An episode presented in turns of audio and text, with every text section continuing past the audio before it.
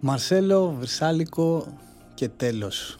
Τέλος δηλαδή από τον ε, ε, Ολυμπιακό και με αφορμή αυτό το θέμα που προκύπτει αυτές τις μέρες ε, μαζί με τον Γιάννη Χωριανόπουλο θα κάνουμε μια συζήτηση για το κατά πόσον, μάλλον πώς φτάσαμε ως εδώ όσον αφορά στις συγκεκριμένες δύο περιπτώσεις που στο δικό μου το μυαλό είναι τελείως διαφορετικές και κατά πόσον τελικά οι ελληνικές ομάδες, το Big Four, Big Five πρέπει να στρέφονται σε τέτοιες ε, λύσεις ε, το καλοκαίρι. Δηλαδή σε παίχτες που εντάξει, είναι ε, παγκόσμιοι stars.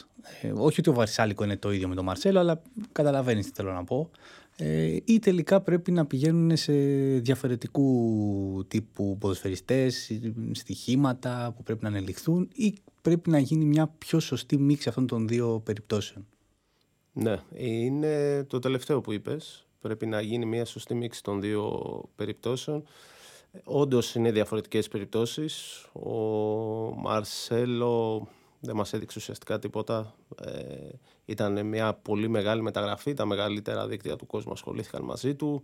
Ε, ήταν ε, ένα impact που λίγες μεταγραφές ε, από τα top 5 πρωταθλήματα και κάτω στον κόσμο είχαν κάτι ανάλογο. Ε, αγωνιστικά όμως ε, ήταν φανερό ότι ο παίκτης ήθελε πάρα πάρα πολύ χρόνο για να μπει στην διαδικασία να βοηθήσει τον Ολυμπιακό. Αν θα το έκανε μετά τον ε, Ιανουάριο στον φετινό Ολυμπιακό δεν υπάρχει τέτοια υπομονή.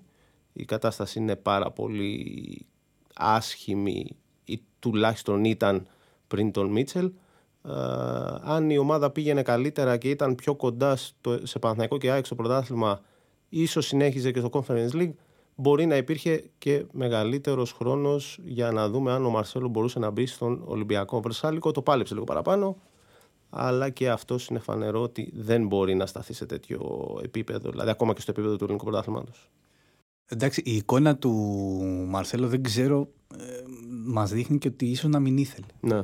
Δηλαδή δεν γίνεται αθλητής σε αυτό το επίπεδο να μπορεί να χάσει κάποια κιλά και να φαίνεται ποδοσφαιριστής. Δηλαδή δεν φαίνονταν ούτε από το γήπεδο, ούτε από την τηλεόραση, ούτε στις κινήσεις και είναι δύο μήνες. Δηλαδή δεν είναι μικρό χρονικό διάστημα για να έρθει σε μια πιο νορμάλ κατάσταση. Ναι, ίσως ακουστεί βαρύ και δεν ξέρω αν συμμερίζεσαι αυτήν την άποψη, αλλά ο Μαρσέλο μάλλον δεν σεβάστηκε και τη δική του ιστορία στον ε, Ολυμπιακό. Ναι. Δηλαδή δεν μπήκε στη διαδικασία ποτέ να γίνει πιο fit, να φτάσει σε κάποια στάνταρ, να πάρει περισσότερο χρόνο συμμετοχής, να γίνει ένα με την ομάδα. Γενικά φάνηκε αυτό ότι δεν ήθελε να μπει στη διαδικασία να γίνει μέρος της ομάδας.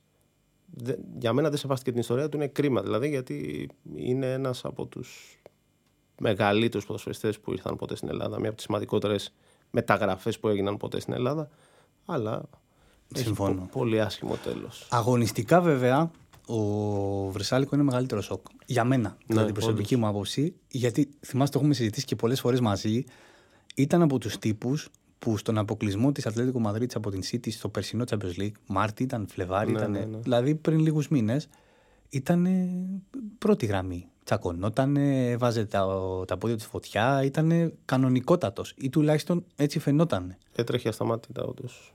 Ε, και δεν έχει, περάσει και, δεν έχει περάσει και πολύ μεγάλο χρονικό διάστημα από τότε. Είναι δηλαδή πόσο, ναι, 6-7 ναι. μήνες. Ναι, και ούτε όταν πρώτο ήρθε στι αναμετρήσεις, δηλαδή με, την, ε, με τη Μακάμπι Χάιφα και γενικώ τα προγραμματικά, ούτε κατά τη διάρκεια του πρωταθλήματος, ενώ φαίνεται πολύ πιο fit, κανονικότατος σαν εικόνα, άσχετο το πόσο αγωνίστηκε για λόγω τραυματισμών και όταν, ε, ε, πώς το λένε, και όταν αγωνίστηκε ήταν προβληματικός. Ναι, φαίνεται ότι στην Ατλέτικο κάτι ήξερα παραπάνω από ότι στον Ολυμπιακό και γι' αυτό δεν το ανανέωσαν και το συμβόλαιο ένας παίχτη που ήταν από τους θεμέλιους λίθους του Σιμεών όλα αυτά τα χρόνια. Ε, βασικότατος σε επίπεδο Λα Λίγκα, αλλά φαίνεται ότι. φάνηκε δηλαδή και από την παρουσία του στην Ελλάδα ότι τον ακολουθούν και προβλήματα τραυματισμών ε, όλα αυτά τα χρόνια. Δεν μπορούσε να ακολουθήσει ε, ακόμα και τους ρυθμούς ε, του ελληνικού πρωταθλήματος ή αγώνων ε, Europa League. Ε, Όντως είναι σοκ και για... είναι μεγαλύτερο αγωνιστικό σοκ ο Βρσάλικο, σίγουρα. Νομίζω ο Ολυμπιακός τον πήρε για να παίξει. τον Μαρσέλο Ναι, ίσως ναι, και ναι, να ναι. τον πήρε λίγο για το, για το hype, για τα media, για όλο αυτό το impact που, θα, που Ε, έγινε. δεν, δεν ξέρουμε κιόλας. Ε, η οικονομική σούμα στο τέλος μπορεί να βγάλει και σύν για τον Ολυμπιακό με τις 160.000 Ναι, φανέλες ναι, που ναι. έχουν πουληθεί. Επικοινωνιακά, οκ, μεγάλο το hype, αλλά να δούμε τώρα τι θα γίνει στη φυγή, το πώς Ναι. θα φύγει, το, το όλο αυτό που, που, που θα συμβεί. Αλλά νομίζω αυτό που λες ότι ο Βερσάλικο δεν μπορούσε, στους συγκεκριμένους δύο ε, ταιριάζει περισσότερο. Βάζεις εσύ του Βερσάλικο δεν μπορούσε, εγώ θα βάλω στο Μαρσέλο δεν ήθελε. Ναι. Δεν μπορεί ο Μαρσέλο δηλαδή στο 50% να ήταν για το ελληνικό πρωτάθλημα και, τις, ε, και τους αγώνες που είχε ο Ολυμπιακός στο Europa League ή στα προγραμματικά, αλλά τα προγραμματικά δεν ήταν διαθέσιμος. Με εξαίρεση τη Φράιμπουργκ, δεν εννοείται να μην μπορεί να σταθεί. Όντως. Ίσως και να υπερεκτίμησε και τις δυνατότητές του. Να θεωρούσε ότι για, τον, ε, για το επίπεδο της Ελλάδας να μπορούσε να είναι έτοιμος πιο σύντομα από ό,τι θα περίμεναν όλοι. Τελικά δεν τα κατάφερε. Ο χρόνος είναι αμήλικτος στις περιπτώσεις. Ναι. Ο Ολυμπιακός πλέον καλείται να καλύψει, πώς θα καλύψει τώρα, να κάνει μεταγραφή σε αυτές τις θέσεις; Θα φανεί. Δεν ξέρω αν θα, όντως θα προχωρήσει σε κάτι τέτοιο. Αλλά τουλάχιστον του Βρυσάλικο ήταν μια μεταγραφή που ε, στον Ολυμπιακό υπολόγιζαν θα παίξει. Δηλαδή τον πήραν Ναι, αν Βασικό. υποθέσουμε ότι ο Βρεσάλικο και ο Μαρσέλο είναι σε αυτούς που υπολόγιζαν στον Ολυμπιακό σε rotation ένα αριστερό back και ένα δεξί back, ο Ολυμπιακός πρέπει να κάνει μεταγραφές. Ναι, πρέπει να, Δεν, δεν το συζητάμε. πρέπει να κάνει όντως. Ε, και δεν ξέρω ποια, ποια από τα δύο άκρα της άμυνας είναι πιο, πιο επίγουσα η κατάσταση. Αν δεν είχα το match με την ΑΕΚ το τελευταίο και βλέποντας την κατάσταση του Άβυλα, θα σου έλεγα σίγουρα ε, Αριστερά. αριστερά. Αλλά μ, το δικαίωμα που δίνει ο Άβυλα στο ντέρμπι με, το, με τη φάση με τον Ιωαννίδη, στο διαιτητή να δώσει το πέναλτι και η εικόνα του με την ΑΕΚ ήταν προβληματικές. Ναι. Από πού να το πιάσεις. Ε, με την προϋπόθεση ότι μπορεί να παίξει και ο Βρουσάη δεξί back και μάλλον από αυτά που έχουμε δει ο Βρουσάη ίσως είναι και ο καλύτερος δεξιός back που έχει ο Ολυμπιακός αυτή τη στιγμή. Ε, Η δικαίωση του Πέντρο Ματίνη. η δικαίωση του Πέτρου Μαρτίνης όντως. Ε, θα έλεγα ότι καίγεται για αριστερό back. Δηλαδή ο Ρέαψουκ ε, πόσο πια. Και δεν είναι και το παιδί χωρίς να φταίει. Δεν είναι ο παίχτης που θα είναι η κολόνα στο αριστερό άκρο της άμυνας για μια ομάδα όπως ο Ολυμπιακός με τις απαιτήσεις που έχει.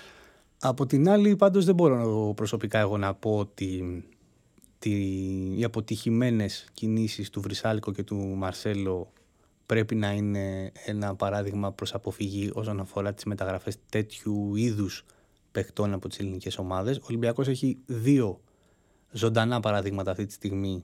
Τον Χάμες, ο οποίος έχει μια τρελή όρεξη και το Βαλμπουενά, ο οποίος εντάξει, δεν είναι θέμα Μαρσέλο, αλλά είναι από αυτό το επίπεδο όπου του, ο ένας του προσφέρει, καλώς έχει προσφέρει πάρα πολλά. Μάνι μάνι η ΑΕΚ σε μια περίπτωση Βρεσάλικο και μάλιστα ούτε καν με τη μετάβαση από την Ατλέτικο στον Ολυμπιακό του Βρεσάλικο βλέπουμε το Βίντα να είναι μια χαρά. Δεν μπορώ να πω ότι και ο Μπερνάρ στον Παναθηναϊκό έχει έρθει για τουρισμό, ασχέτως αν ακόμα δεν έχει δώσει αυτό που μπορεί, επειδή έχει έρθει και από τα Αραβικά Εμμυράτα. Μια χαρά είναι και έχει προσαρμοστεί. Επομένως, μάλλον προς το ναι είμαι. Δηλαδή να Ναι. συνεχίσουν ενδεχομένως οι ελληνικές ομάδες να παλεύουν τέτοιου είδους περιπτώσεις. Όντως, για κάθε Μαρσέλο και Βρυσάλικο υπάρχει ο Χάμες που δείχνει ότι ο άνθρωπος έχει ένα προσωπικό κίνητρο. Ε, Είχε καιρό να παίξει μπάλα σε, στην Ευρώπη, γιατί αυτό είναι το, το κίνητρο του Χάμες, ότι επιστρέφει, ότι επέστρεψε στην Ευρώπη. Υπάρχει όντως ο Βαλμπουενά που κανείς δεν μπορεί να έχει παράπονο από αυτά που πρόσφερε στον Ολυμπιακό. Υπάρχει ο Βίντο, ο Μπερνάρ, όντως. Το θέμα είναι ότι μάλλον καλό θα είναι οι ελληνικές ομάδες όταν προχωρούν ή θέλουν να προχωρήσουν σε τέτοιου είδους κινήσεις που α, είναι και αρκετά κοστοβόρες, θα πρέπει να μελετήσουν ή να μελετούν λίγο καλύτερα το φάκελο του παίχτη που θέλουν να φέρουν. Ο... Αν λέγαμε πέρυσι το καλοκαίρι, μάλλον το καλοκαίρι που πέρασε, ότι μια ομάδα θα φέρει το Μαρσέλο στην Ελλάδα, θα υπήρχε πολύ μεγάλος ενθουσιασμός σε όλους. Ε, θα έπρεπε όμως να μελετηθεί καλύτερα ο φάκελός του και του Μαρσέλο και του Βρυσάλικο. Ε, αν ο Ολυμπιακός, η ΑΕΚ και ο Παναθηναϊκός μελέτησαν καλύτερα τις περιπτώσεις των ε, παιχτών που ανέφερες, είναι πολύ πιθανό. Δηλαδή, ο, ο Χάμες ε, έχει έρθει στην ε, Ελλάδα. Δεν συζητάμε το ότι το επίπεδο του Χάμες είναι διαστημικά καλύτερο από του πρωταθλήματος αλλά φαίνεται ε, ότι βγάζει πολλά πράγματα από αυτά που τον έκαναν ποδοσφαιριστή επίπεδου Ρεάλ και Μπάγκερ. Θα πρέπει να το μελετάνε καλύτερα αυτό. Και, άμα, και μιας και το ανοίξαμε το θέμα με αυτές τις επικείμενες αποχωρήσεις όπου ο Ολυμπιακός τώρα θα ψάξει και να καλύψει τα κενά τους και να καλύψει και άλλα κενά που έχουν ε, δημιουργηθεί.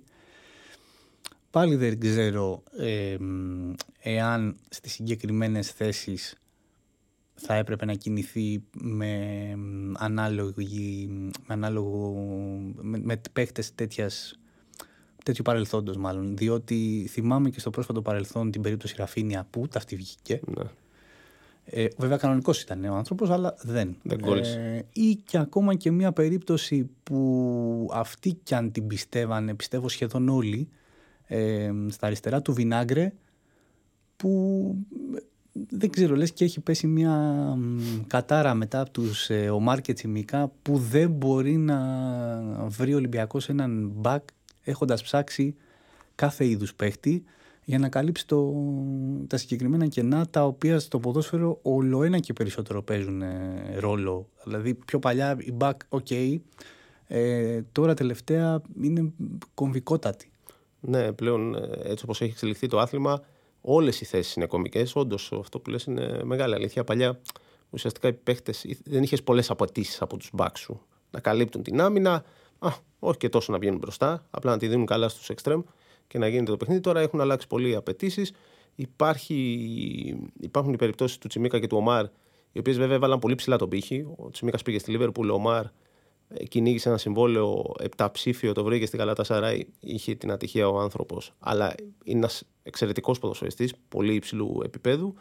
Ε, ο Βινάγκρε ήταν μια περίπτωση που δεν ήθελε να έρθει.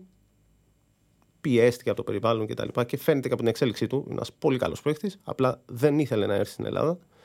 Και ο Ολυμπιακός μάλλον θα πρέπει να πάει σε περιπτώσεις λίγο πιο να το πω ψαγμένες, αλλά καλό θα είναι να φέρει και ποδοσφαιριστές που δεν θα τους έχουμε πολύ ακούσει, αρκεί να του κάνουν τη δουλειά. Ούτως ή άλλως ε, είναι γνωστό πλέον ότι κυνηγάει και να καλύψει και άλλα κενά, ίσως και το ίδιο κομβικά, όχι πιο κομβικά, το ίδιο κομβικά. Όπως ε, ειδικά στην άμυνα, σας το με τον τραυματισμό του Παπασταθόπουλου, θέλει ποδοσφαιριστή που να μπορεί ίσως και να παίξει άμεσα. Ναι, ναι. Και ενδεχομένως ε, αυτό το γαϊτανάκι των αποχωρήσεων να ξεκινάει και να δίνεται προς τα έξω από τον ίδιο τον Ολυμπιακό επικοινωνιακά με τόσο ηχηρές αποχωρήσεις, ενώ με τα πιο ηχηρά του ονόματα. Ναι. Και εντάξει, αν και το Βρυσάλικο το είχαμε ψηλοκαταλάβει, ε, φαινόταν και με το Μαρσέλο δεν έρχεται σαν ε, κεραυνός εν εθρία, αλλά υπήρχε ένα σενάριο να του δοθεί χρόνος ε, και λόγω της εξωστρέφειας που του δίνει σαν ε, παρουσία, σαν προσωπικότητα, σαν, ε, σαν κλαμπ. Νομίζω ότι μετά από αυτούς οποιαδήποτε αποχώρηση δεν θα μπορεί να προβληματίσει, να σοκάρει γενικότερα είτε τον κόσμο είτε όσους παρακολουθούν τα τεκτενόμενα στον Ολυμπιακό. Δηλαδή θεωρώ, δεν θεωρώ καθόλου τυχαίο το ότι ξεκινάει από εκεί ο Ολυμπιακός, ναι, για να το πω έτσι. Ναι. Ε, οποιαδήποτε αποχώρηση από εδώ και πέρα θα είναι πιο εύπεπτη. Εφεύγει ο Μαρσέλο δηλαδή, είναι η κορυφή. Ακολουθεί ο Βρυσάλικο, επίσης πολύ μεγάλο όνομα. Ε, τώρα, αν θα φύγει ο Ντελαφουέντε που θα φύγει, ή ο Τζο, ο Αμπακάρ Καμαρά και ο, και ο Μπόουλερ, ο Κούντε, ναι. Όποιος και να φύγει τώρα δεν θα κάνει την ίδια αίσθηση σίγουρα. Πάντως ο Μίτσελ θα πάει σίγουρα με αυτούς τους 24, 25, μπορεί και λιγότερους ε, στην Ισπανία για, για προετοιμασία. Και είναι ένα ζήτημα πώς λύνονται τέτοια συμβόλαια και απ' την άλλη πώς μπορούν να κρατηθούν και παίκτες που έρχονται και παίζουν καλά, όπως ο Χάμες. Ναι. Είναι και αυτό ένα ζήτημα. Ε, το είχε πει από την αρχή ότι θέλει ένα συγκεκριμένο αριθμό ποδοσφαιριστών και βλέπει και τους ανταγωνιστές του. Ότι πάνε πολύ καλά με έναν συγκεκριμένο περίπου ίδιο αριθμό παιχτών όπως η ΑΕΚ, ο Παναθναϊκό, ακόμα και ο Πάοκ, όσους παίκτες και αν έχει βάλει ο Λουτσέσκου στο rotation. Είναι ένας συγκεκριμένος αριθμός εκεί, για 23 με 25 παίχτες, όπως κάνουν περισσότερες ομάδες. Τελευταίο για να κλείσουμε αυτό το, το κομμάτι στα αποδητήρια και γενικότερα στην ομάδα αυτές οι αποχωρήσεις εγώ λέω ότι λειτουργούν καλά. Δηλαδή θα αναπνεύσει το υπόλοιπο ρόστερ και για το οικονομικό του πράγματος. Δεν είναι ωραίο τα πιο ακριβά συμβόλαια να είναι κάποιοι που δεν προσφέρουν, αλλά και για να επανέλθει μια πλήρη αγωνιστική ισορροπία. Ε, ναι, σε ένα σύνολο 40 παιχτών τώρα δεν γίνεται. Δεν, δεν, δεν, είναι η καθημερινότητα. Δηλαδή, ο καθένας το αντιλαμβάνεται ότι όταν μαζεύονται σε ένα χώρο 40 άνθρωποι, δημιουργείται ζήτημα. Δεν απαραίτητος θα τσακωθούν, αλλά υπάρχει θέμα. Και σίγουρα επίσης δεν μπορείς να βλέπεις τον διπλανό σου να αμείβεται ένα πολύ μεγάλο χρηματικό ποσό και να μην παίζει. Εσύ να προσπαθείς να κερδίσεις τη θέση σου και με λιγότερα χρήματα και εκείνος να μην κάνει κάτι ανάλογο. Σίγουρα θα αναπνεύσει και οικονομικά, αλλά και στη, στην καθημερινότητά του Ολυμπιακός. Λοιπόν, αυτά για τις αποχωρήσεις ε, Μαρσέλο Βρυσάλικο, Γεράσιμος Μανολίδης, Γιάννης Χωριανόπουλος. Θα ξαναχτυπήσουμε άμα κρυθεί απαραίτητο από την επικαιρότητα. Γεια σας.